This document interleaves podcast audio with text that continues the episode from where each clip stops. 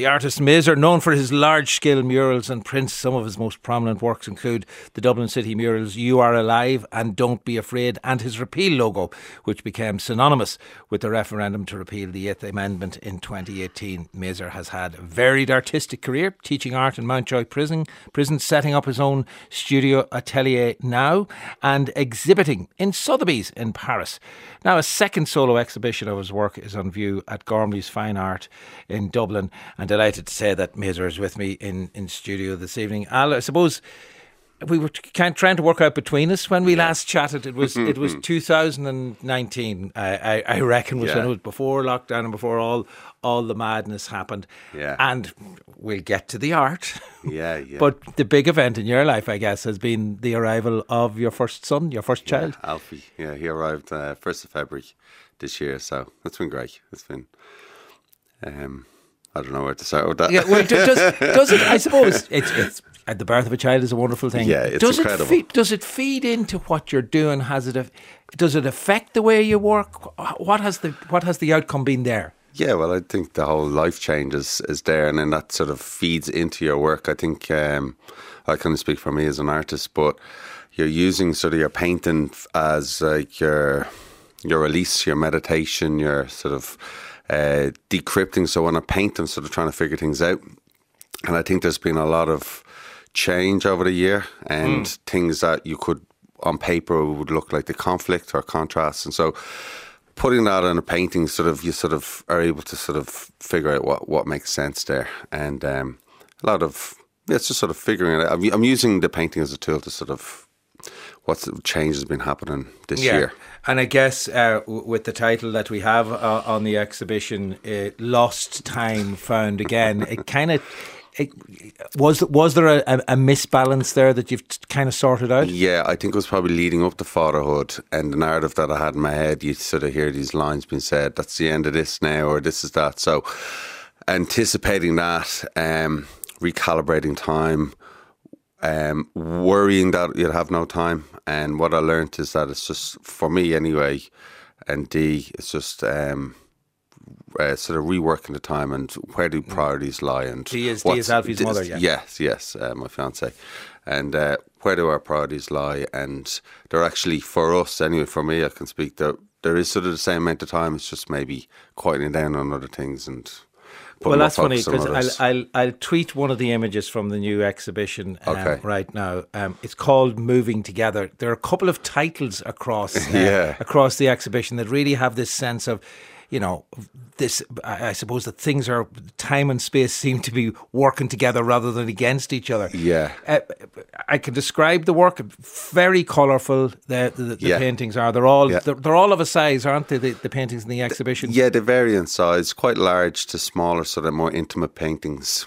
Um, variety and scale, variety and colour and scale are quite important, and everything sort of working in harmony, tying into that theme again. Yeah, and and a lot of very vibrant colours in it, and moving yeah. together at RTE Arena. By the way, if you want to see the image that Al is talking to us about this evening, uh, Maser's moving together. Yeah. Um, orange is very vibrant orange, vibrant green, strong blues and reds in there as yeah. well. There's there's a lot of uh, contrasting colours, hot and cold a lot of contrasting forms, textures, but if you can fo- find a sort of harmony between all those pieces working together within the sort of boundaries of a canvas, that's sort of something I'm trying to communicate, mm. feeding into my my yeah. own life and yeah so that i mean obviously th- these are extra, abstract paintings yeah. in that you know certainly there's nothing figurative in there but it, it, in terms of the making of them yeah. Is it is it a is it a quick splash of working things out, or is it a very slow process of trying to balance those shapes, those colours, bit those about sizes? yeah. There's a lot of uh, rubbing your chin and thinking for a while,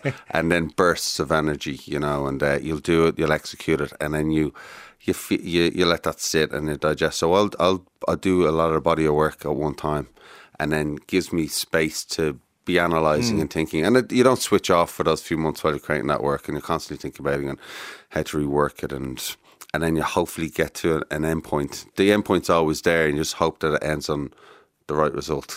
yeah, I, I suppose a, a, time comes when if you if you go much further, a bit like a sculptor, where, where yeah, you can maul it like you know you've messed it. Yeah, you messed it up. So I guess just through experience, you sort of know where to restrain and hold back, and try not to be impulsive. And I usually you know, it's a shot, and sometimes it works, sometimes it doesn't. But uh, and these, they've definitely been a lot more considered, a lot more energy put into each. Right. painting. So the, the energy and, and a lot of the time was spent thinking before you went near the canvas at all.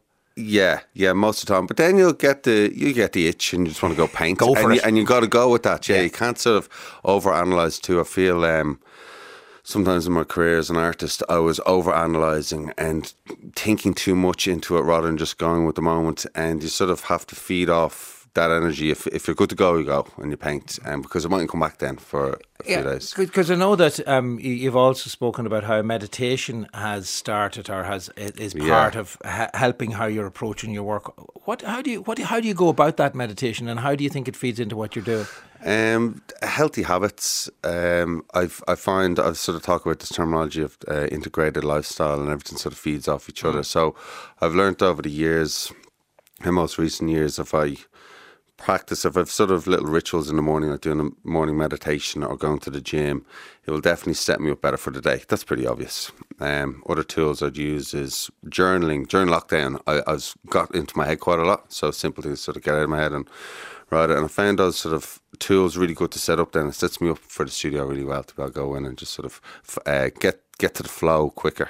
Of, And, of and, you were saying to me before we came to ours, well, you, you you found that you're a morning person. That's when the energy yeah, and luckily, the yeah, creativity so is is Alfie. yeah. So it's usually 5 a.m. sort of thing, and it works out well. Some mornings you're more tired than others, and uh, we get up and play and get some bits done. And, and I get on with sort of, on a good day, you know, I, I get to, we get to hang out and I get to do my rituals mm. and go to work for a few hours and come back. And so it's all sort of integrated and working. I'm trying to f- work everything together. I have that mm. sort of flexibility with my, you know, job, quote unquote. Yeah, I, there's a whole series of paintings called with the title "The Magic Number," And it's the magic number one, the magic Two. number two. So, Yeah, is it the same painting? And uh, not the same, painting, but you know, it, it's a series of paintings called the magic number. Yeah, the magic number is three there, and that's uh, like Yeah. paying reference to my little family, me, Dee, and Alfie. And it's um, We'll tweet that one now. Actually, the magic number three. Can you see the the screen Uh, I know here? it. I've been looking at you it. You made it. You know it. Yeah. um, but yeah, so there's there's the same imprint across all three paintings, uh, but w- underneath that layer, there has its own variety, its opinions, its thoughts. It's like you know this. Um, but they're all sitting within the same sort of framework there. That was just a loose sort of team I had, and it motivated me then to sort of paint the painting and make sure I did it right.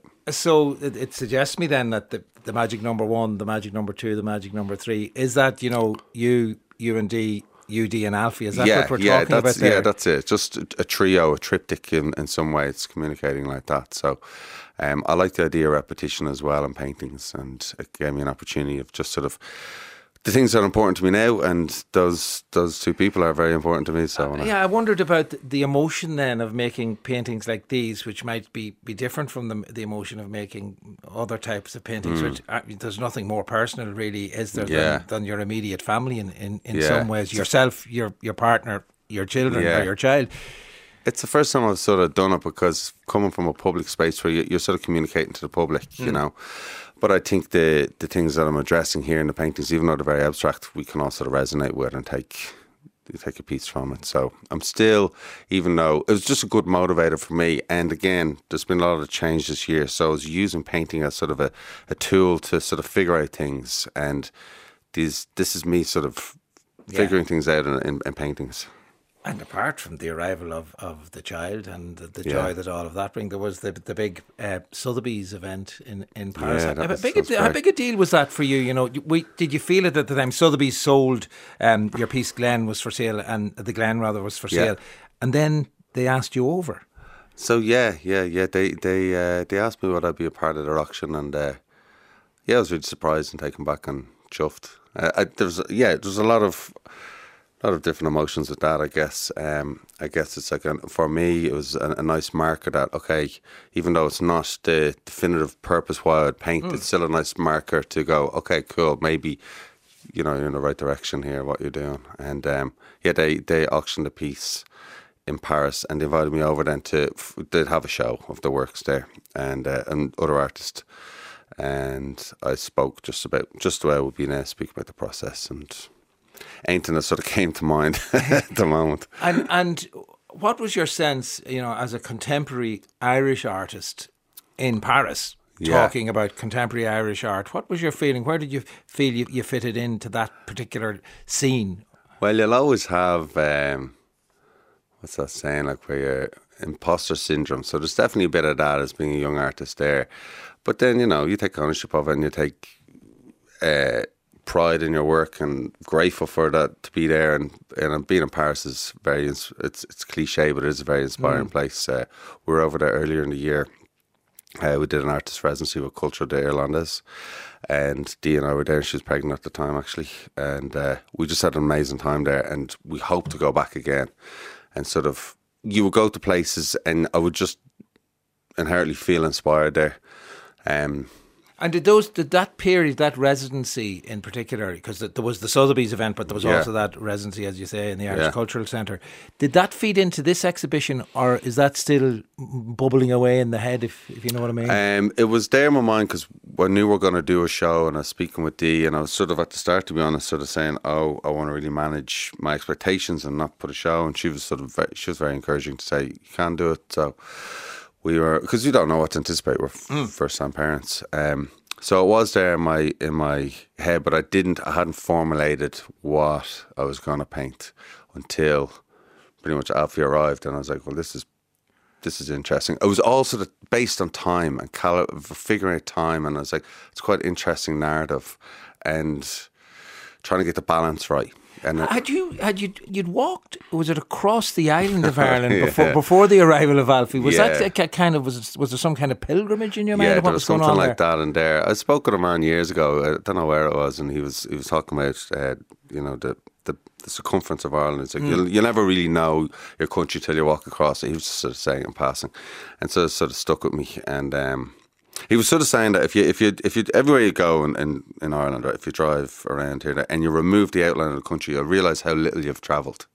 Do you know what I mean? So if I look, I'm, I'm over the Galway loads and Limerick, where my family are from, and, and so that sort of stuck with me. And then, yeah, I think coming up to Alfie, I probably wanted to have a marker, and I like challenges and endurance, and I've done a lot of hill walking and, and, and a few mountains and stuff. So I just set it as a as a task to do, and I, I, that sort of endurance definitely helps me. Then I bring that into the studio as well. earlier this year as well, I suppose as well. That was very much. uh, It strikes me as a, a kind of a, a gathering yourself uh, ahead of an event, if you if you like. You were involved in um, a collaboration with the National Print Museum, and you chose the 1916 proclamation as your inspiration. Now that is clearly the opposite, I suppose, in some ways, or is it? it it's a looking back event. What what struck you about the proclamation in particular? Which I suppose, yes, you were looking back at it, but it's a very forward-thinking document. Yeah, but the process is uh, the process in terms of uh, traditional printing. So it sort of resonated well with there, and it- it was there within the space. And I was looking at different things, and I was like, "This is be a good sort of marker to take." I wanted the piece to be type based because it's um, the printing process that we're using, where it's sort of all sort of um, what would you call it, different leading and type there. Yeah. So. I just wanted to use the tools that they have within space, and I thought it was like a fitting thing. And I took a very, very loose interpretation. I t- took a quote from it and sort of adapted it a bit to to make it um, like a standalone sort of piece. And at, at that stage, I mean, I don't know if Alfie was in the offing at that point, so you, you hadn't any sense of. No, that was look- COVID. Yeah, that was Ah, proper yeah. COVID sort of time, and uh, it was quiet. So it was actually a really nice time to work on a project like that because it's quite a long process. And setting plates up and doing test prints, it's not the way things are now. You can just press print. So it gave her a lot of time, and I'd I'd worked at a lot of fine art print presses before, so it was an enjoyable experience. Now, um, what are you going to do about the walls of the house? because of course, when you were younger, I, have read this. Oh, I've- right, you've yeah. spoken about this before, I think too. You used the walls of the ho- family home Yeah, as your was- canvas. wild. So yeah, you can't be saying Alfie stop that. out. No, no, no. I, I, I wouldn't. Um, yeah, um, we don't know yet. It's funny because what's that? A, a, a plumber's sink is always leaking or something like that. So Right, yeah. we probably don't have the best. We've great art collection. We collect we collect a lot of uh, young contemporary Irish artists' work, and we don't have a lot of it hanging on the walls. You know, and it takes ages to sort of get around to it. So um, we'll hopefully be moving into a new home early next year, and that'll be definitely a focus to do it. But uh, Yeah, I'd happily laugh with John Waltz. So, Yeah, so uh, what if he draws on some of those paintings? Let Ah, us, let us don't let us not let us not think about such things. Yeah. Uh, uh, Al Al Hester Maser, lovely to see you. Yeah, this evening. to see you again. Congrats on uh, first time fatherhood. I hope it Thank brings you. nothing but joy. Yeah, really does. And uh, best luck with the exhibition as Thanks. well. Thanks, the exhibition called Lost Time Found Again opens this Thursday, twenty seventh, runs until November the fourteenth at Gormley's Gallery in Dublin 2. and you can find out full information on gormleys.ie.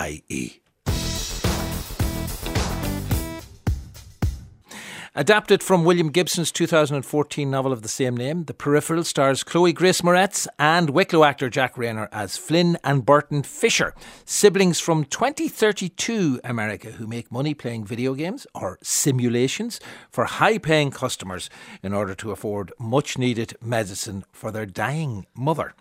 When a new device arrives for Burton, it's Flynn who, the more talented gamer who tries it out. The peripheral plays with two worlds the present in North Carolina, the future in the London of 2099. And soon after entering what they believe is a simulation, they find themselves in over their heads with a 9 million bounty uh, for their uh, deaths, I suppose, for their heads on a platter. Series will have weekly releases on Prime Video. Jen Gannon has been watching the first two episodes. She's with me in studio this evening, and even as I was going through the kind of the setup there, there is a convolution there. But let's get the essence of who the two siblings are and and the family situation, Jan. Yeah, so as you said, there there's Flynn, and that's your main protagonist, who's Chloe Grace Moretz, and she works in this package collection office, but it's also like a 3D printing shop, and she also seems to kind of fix tech for the community too. And then her brother is Burton, that's Jack Reynor, hmm. and he's a war vet. He was a Marine, an ex-Marine, and he spends all his days in a Gulfstream caravan down the back of the family's garden playing these virtual reality games for money. So as I said, he's a jockey. That's what they called him for wealthy gamers. He's kind of used to level up uh, in tournaments and win major cash prizes for them. But his sister Flynn is actually the real star, and she takes over when her brother is in a tight spot. She takes over the gaming, and she, he, she earns this kind of legendary status in that world under her brother's name. Um, but as he said, when he receives this kind of mysterious headset from a, a shady company that we don't know anything about, it's a super advanced game. Uh, he hands the reins over to Flynn, and she gets involved in it that Right. way. Well, let's have a listen to the moment when uh, Flynn brings that new device home for Jack, for, for Burton, who's the Jack uh, Reynor character, delivered to her at her workplace. She has played these games under her brother's name. She's the better player, but Burton, Jack Reynor, convinces her to try this new game. A little bit of language in the midst of this clip. It looks weird. What are all those silver prongs for? And there's no screen. Cutting edge VR, Flynn. Folks want me to beta test it for a shitload of money, too. Put us in the clear for months. Why you? Turns out I'm one of the few jockeys ever to reach the 100th level in Halcyon. Come on, you never made it past level 83 of the fire caves. True enough, but someone else was using my avatar, apparently. Playing as easy ice. And she got herself all the way to level 107. Uh-uh. No, Burton. I don't have time for this shit. I gotta put dinner This here's on. the only way we're gonna pay for Mama's Tennessee. Come on, you know I'm proud of you, right? How good you are at this. Shut up. You are so full of shit. I can't see how you stand yourself sometimes. I know, but it's true. I am proud of you. They pay by level? Time on the clock, straight up.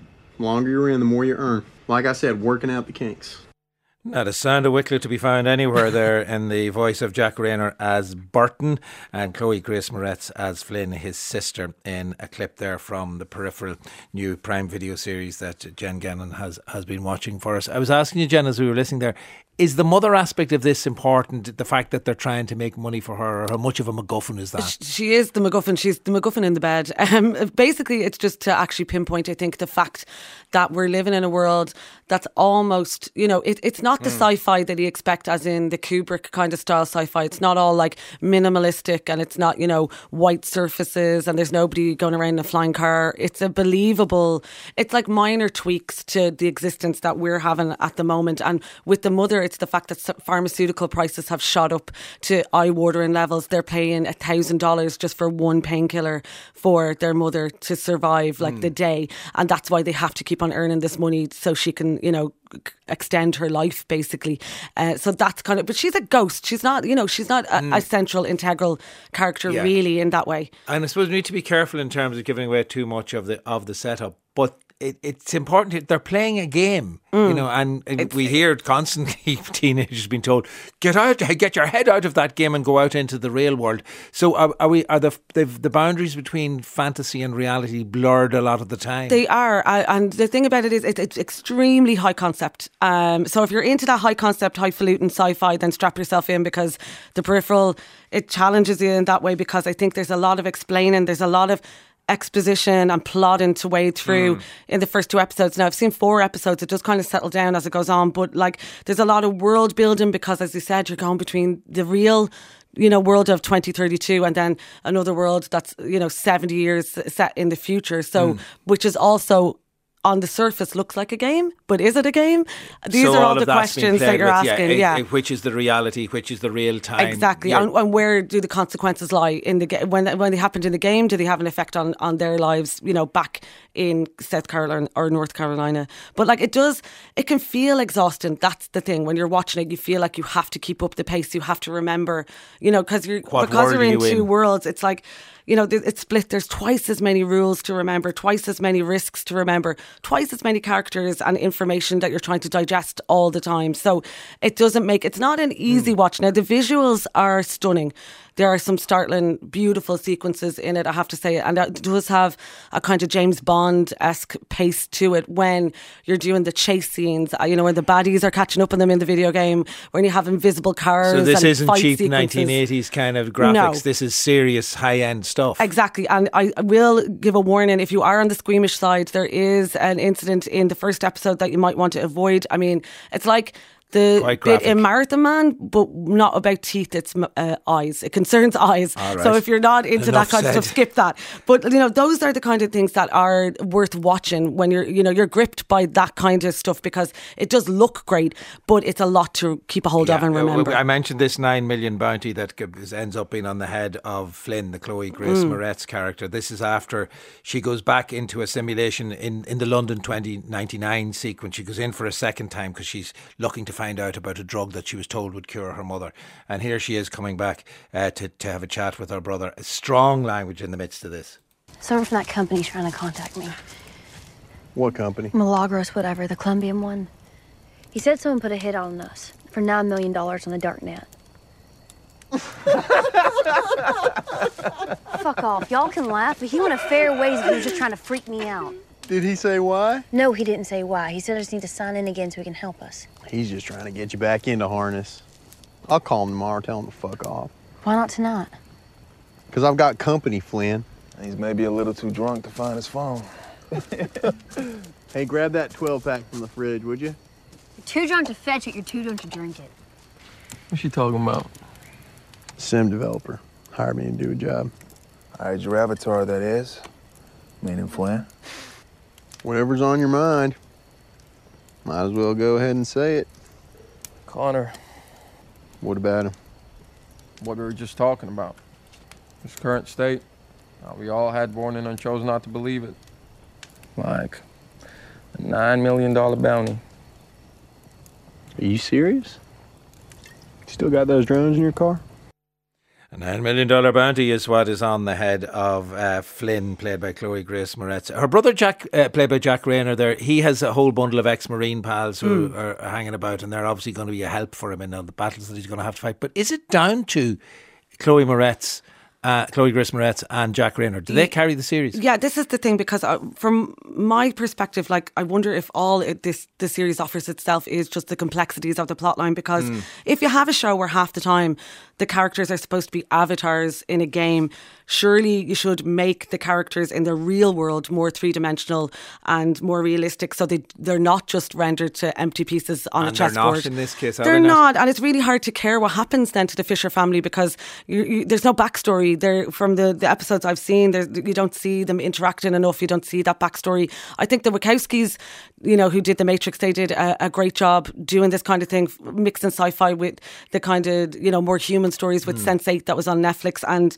you know, even though that plot line was sometimes really unwieldy, they still managed to have a cast of really well-rounded characters. Nevertheless, will you go back to it? You've seen the first two episodes. I've seen the first four now, and I think four. like Jack Reynor is perfectly serviceable as a lead man and he has this affable kind of action star quality and he does have the charisma and I think the sad thing is that um, Chloe Grace Moretz it, it, it's just a bit of a cipher she's not she's Right. like the avatar and she's playing an avatar in a game which is kind of sad yeah so All right, so mixed, a mixed uh, review, I think, is what you're giving. us yeah, I mean, I think if you're into it, once you you know how you fare with the pilot will determine or not whether you want Whether to go forward to with, it. with it. Yeah. All right, we'll give the pilot a chance then. Jen Gannon uh, talking to us there this evening about The Peripheral on Prime Video. Next episode will be available on Prime Video this Friday.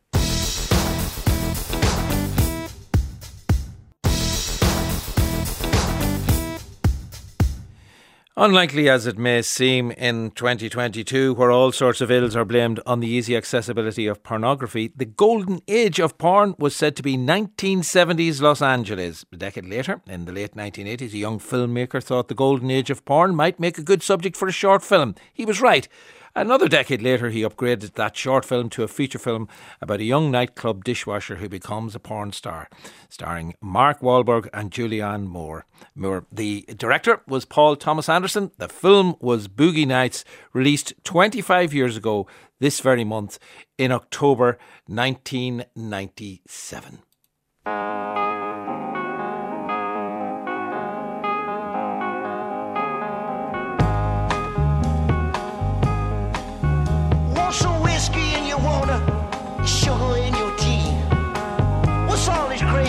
Question asking me?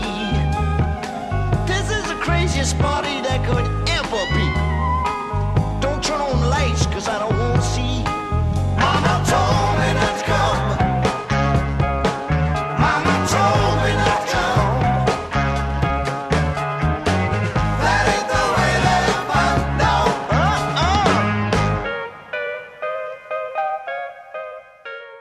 Three Dog Night there with their cover of Randy Newman's Mama Told Me. A strong feature, a song that features prominently, rather, in Paul Thomas Anderson's Boogie Nights, released 25 years ago, as I said, this month. With me in studio this evening, Stephen Benedict, to discuss the film, its impact, and indeed the career of Paul Thomas Anderson. Stephen, a, a, bit like Tarantino, I suppose, uh, Paul Thomas Anderson has a penchant for using pop songs as an integral part of the action in his films. Uh, uh, but that's not the only similarity. There are there are big crossovers between the two. Yeah, I mean, there are many filmmakers who use pop songs, but Yeah. there's few filmmakers who use them as well. They really integrate them into the story. And as you can see there with Mama Told Me Not to Come, Randy Newman wrote that. It's about his first visit to a crazy LA party, and it's played at an integral moment in the story where he leaves home and heads up to the to the house of, shall we say, iniquity. Yeah, and of course it has all sorts of double meanings when you think of a porn film. Yeah. yeah. And so, but there's other similarities between Tarantino and Anderson, since you mentioned Tarantino. Um, they're both from Los Angeles and they're both self taught filmmakers. Tarantino very famously worked in a video store for many years and then he went off to the Sundance Workshop to, to develop uh, Reservoir Dogs. But Anderson is slightly different because at the age of seven, in school, he wrote in his notebook, My name is Paul Anderson. I want to be a writer, producer, director, and here's the thing a special effects man. I know how to do everything and I know everything. Please hire me. Now, cut to a little bit more than a decade later, he enrolled in New York University to the film program there, but he walked out after two days because the lecturer had the temerity to dismiss the movie The Terminator. Anderson has since dismissed film school, all film schools, as a con. And he says that he, he learned more from listening to the director's commentaries on DVDs that you can learn from four years in film school. And he says he says that with DVDs and the internet, the information is right there if you want it. So Where, where does that leave you as a lecturer in a film school? well, the deal is that any student who quotes Anderson in the first week, they get a complete collection of all his films on Blu-ray for free. right. Well, anybody who's applying now for, for, for next year will know what they how to get those videos or those DVDs.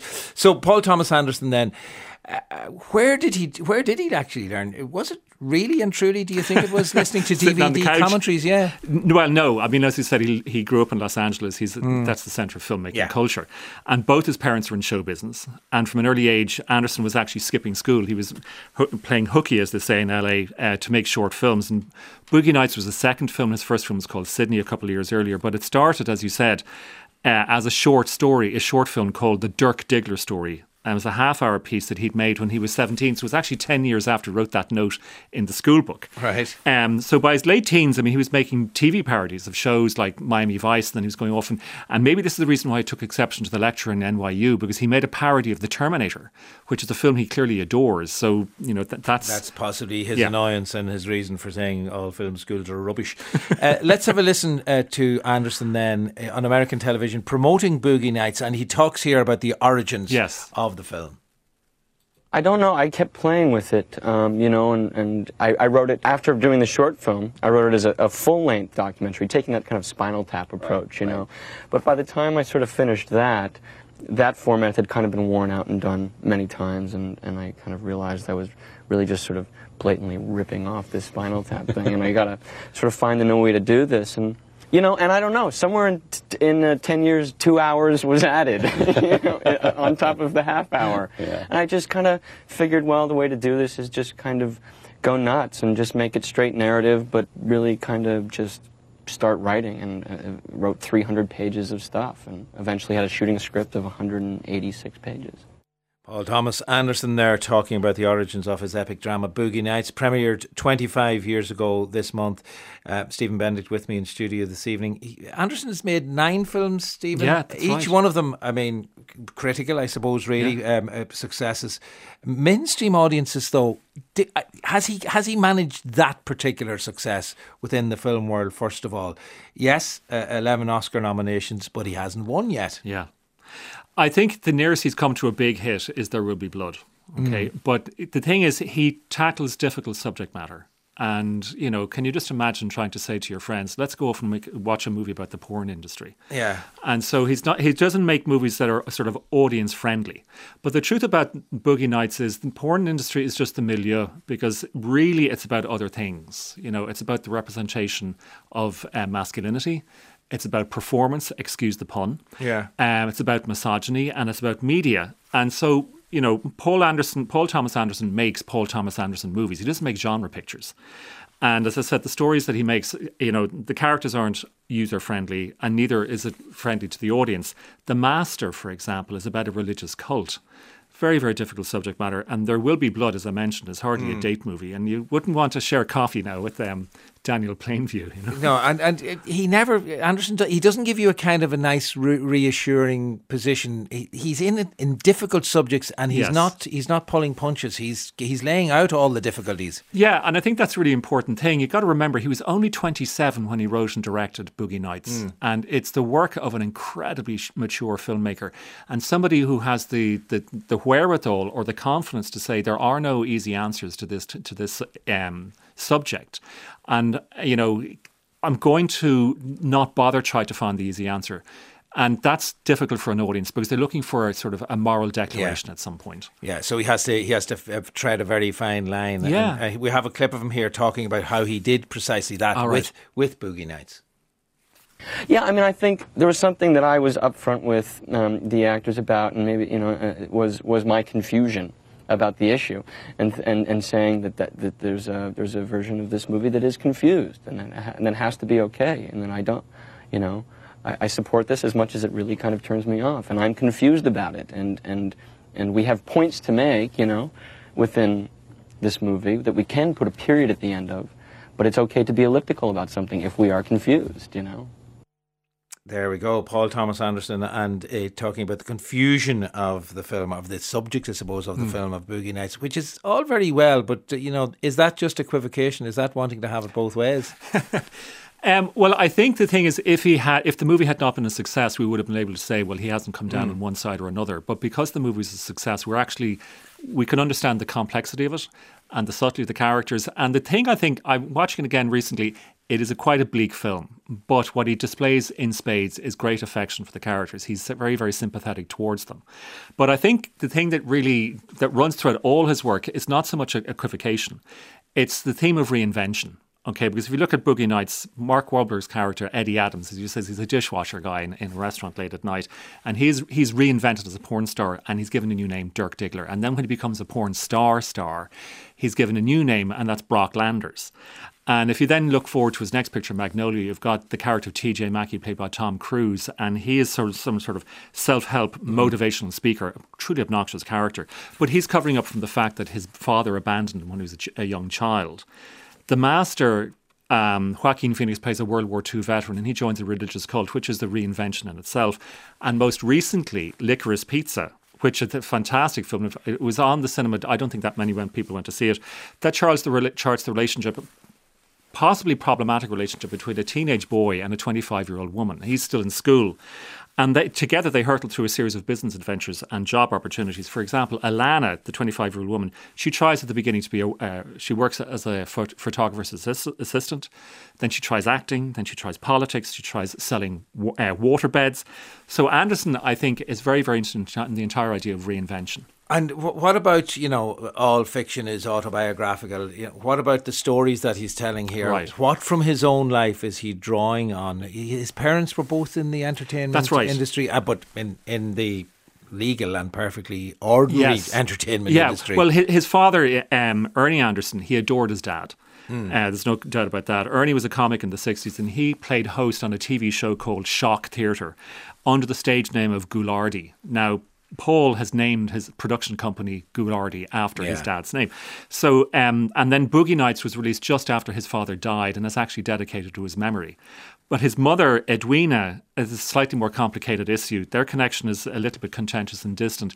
When his parents divorced, he went to live with his mother, and she was the direct opposite to his freewheeling, hair raising dad. And sometimes, not always, you have these figures populating the screen, populating the screen in some form or another. But the great thing is, they're both. He do- he doesn't cast out his mother completely.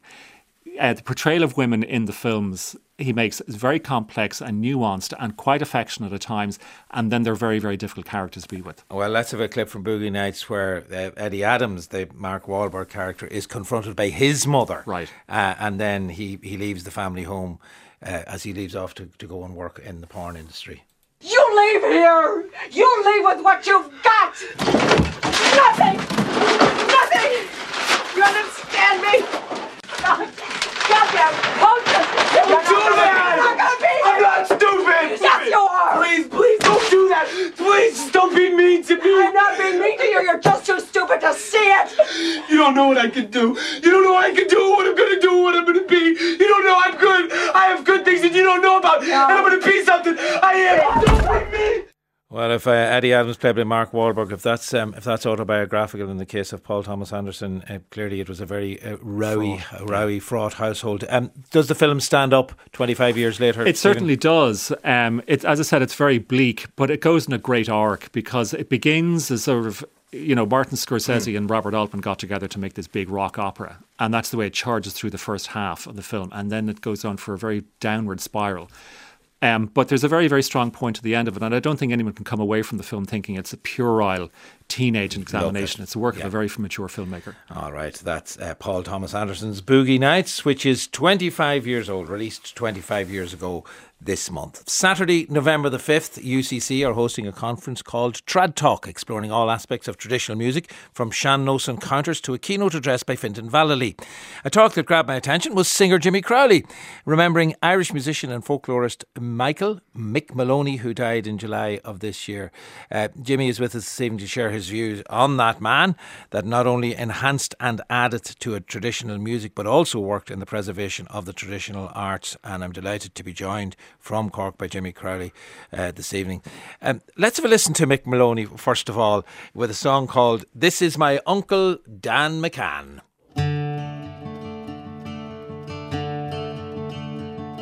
I've lately wandered over here to search for me Uncle Dan. He left the county Galway in the year of 51. Where he's gone to, I don't know. I've searched this country high and low, but back to Galway I can't go without me Uncle Dan. Have you seen me Uncle Dan McCann? Typical bit of a Galway man. He came out to the USA in the year of 51. Well, if any thou neighbours living here Seen or heard of him anywhere, you'd oblige me if you'd help me find me Uncle Dan McCann. Oh, wonderful, beautiful clarity in that uh, performance of me Uncle Dan McCann, Mick Moloney, and Jimmy Crowley joining us this evening to talk uh, about Mick and other things, I'm sure, as well. You have a strong connection with him uh, yourself, uh, Jimmy. How did you, or when did you first hear him or hear of him? Well, Sean, we, we, we soldiered together in America and uh, and in Ireland too. And um, Mick, he just poked, he poked a lot of balls into my into my goal, and I couldn't have survived without him. And he just recognised that I was. He thought I was authentic anyway, and he told people about me, people like down in Elkins Summer School, and I go we'd go there teaching teaching ballads and sean-nós and everything else. And Mick just took me on the road with him. I did many many gigs and festivals, and he was just an enchanting, focused, uh, far Ursel, a very noble man Hmm. with, with great great principles, and but quite focused. And uh, he didn't have he, he he didn't suffer fools easily completely. He he was interested in the, in the pure traditional thing, you know. Yeah, because you mentioned you mentioned you know uh, that he thought you were authentic, and I think many people would probably agree with him on that particular aspect, Jimmy. But how important was that authenticity? Because that's what jumps off that song to me, My Uncle Dan McCann. It's as clear as if he's standing in front of you, telling you the story of his Uncle Dan McCann that he's searching for. It's very direct. Well, well, Sean, he, he did something too that was quite uncool, and, and he broke the mould of many kind of taboos about kind of Irish American music, which is sometimes considered to be sentimental Hmm. and kind of music hall vaudeville. But Mick saw great goodness in that, and he saw it as an extension. You know, the music came with the immigrants after the famine, and okay, they kept playing the jigs and the reels like Michael Coleman and, and kept it alive. But then something marvellous happened when they interacted with jazz instruments, with euphoniums and brass instruments, you know, the Flanagan brothers and all that. And they started to write within this new, uh, em, em- more hmm. em, embossed music. Yeah. It's, it's fantastic music. It's actually brilliant. Like. And he emigrated himself to the to the US in 1973, and he worked as a as a folk musician. But he also got interested in preserving the music and in academia. How did all that come about? Well, that's a long story. Mick, Mick, Mick tells stories himself about how long it, took it took him to do his PhD, but he was not wasting his time. He was working with the, the Native American Indians and collecting and doing a lot of ethnographical work, and and a lot of having a lot of fun as well. He was great fun, like a great guy to meet. But um, I I came into his in, into his class several times in, in NYU, you know, and he he actually had there was one uh, part of, of, of the of, of his course that had to do with the Irish show. Like his students would have to answer questions about the show you know. Isn't that amazing? An- an it- exam it, question. It, it kind of it, it brings up an aspect of his character, I think, which is this idea of he didn't see a divide between uh, folk culture and what might be referred to as high culture. He clearly thought, yes, you can be you can be academic about traditional music, you can be academic about show bands, you can be all of those things. There is no dividing line. There, there isn't. It's it's part of Irish life, and he saw it as a, cultural thing. The cosmos, you know, what brought people out on Saturday night and the kind of music they listened to, and people were listening to folk, pure folk, like the Johnsons, like Mick's band and and Sean O'Reilly at the same time, you know, and and to to this very day, Sean, you have. Uh, you know, a huge interest in kind of that two, two, four time country thing that people need to dance to. that People just love it, you know.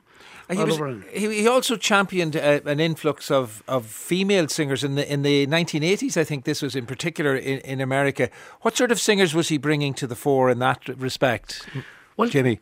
I think Mick had something to do with the, the genesis of of uh, Cherish the Ladies. I think he, he got them together originally, and they were an all female band playing flutes and fiddles, and they had various singers. Sean, over the years, they had so many. I, I couldn't keep track of all of them, but they had a lot of guest singers. But he did champion uh, females, and and uh, he he presented them and promoted them. You know. And you you yourself, of course, Jimmy, became involved uh, from the academic standpoint as as well, getting a degree in folklore and Irish from UCC. What did that bring to your own musical practice? Would you say?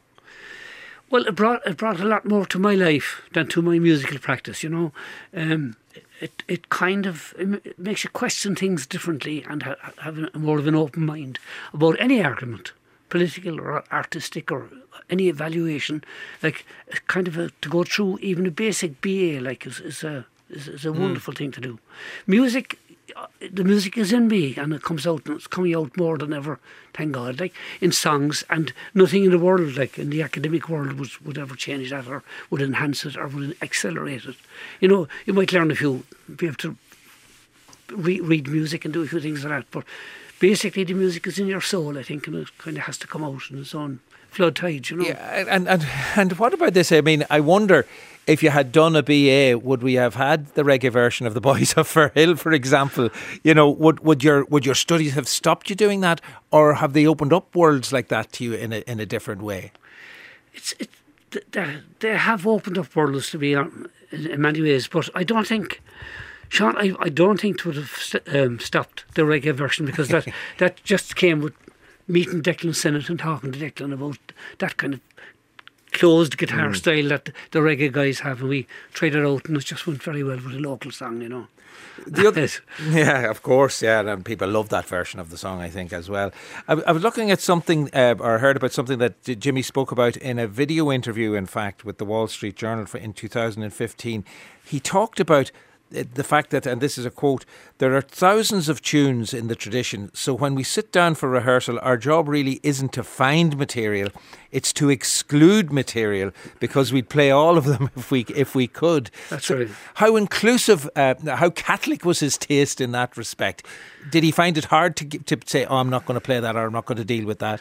Well, as I said earlier, I, I think Mick was fairly, like, fairly uh, purist, you know, and uh, he just loved the, the central nerve of Irish music without too too much, you know, uh, ornamentation or too much development. Like uh, that would lie on artist on modern lines, you know. Like there were songs I wrote, Sean, and I couldn't I couldn't say to Mick, would you ever listen to this? Because I know he'd be quite not offended, but he'd be kind of disappointed with me that I wouldn't be singing something more Sean O'Sea and to, to kind of I might have a, a pop phrase or something. He wouldn't get it at all. He just thought he saw me as this this fella uh, playing a central role, reviving kind of songs from the south, you know, and singing in my own accent and all that. And but I mean, Paul McCartney did that as well, and still wrote Yeah. modern stuff, you know. Absolutely, and not, not a bad model to be following. Jimmy, uh, lovely to, to speak with you this evening. Thanks for joining us on the programme, Jimmy Crowley there. And the conference in UCC that Jimmy and others will be talking at is called Trad Talk. It'll be hosted by Tristan Rosenstock and Oisin McDermott of Trad Ireland. It's at UCC Saturday, November the 5th. Lunch included. Admission is free. And you can find out full details on uh, trad-ireland.com.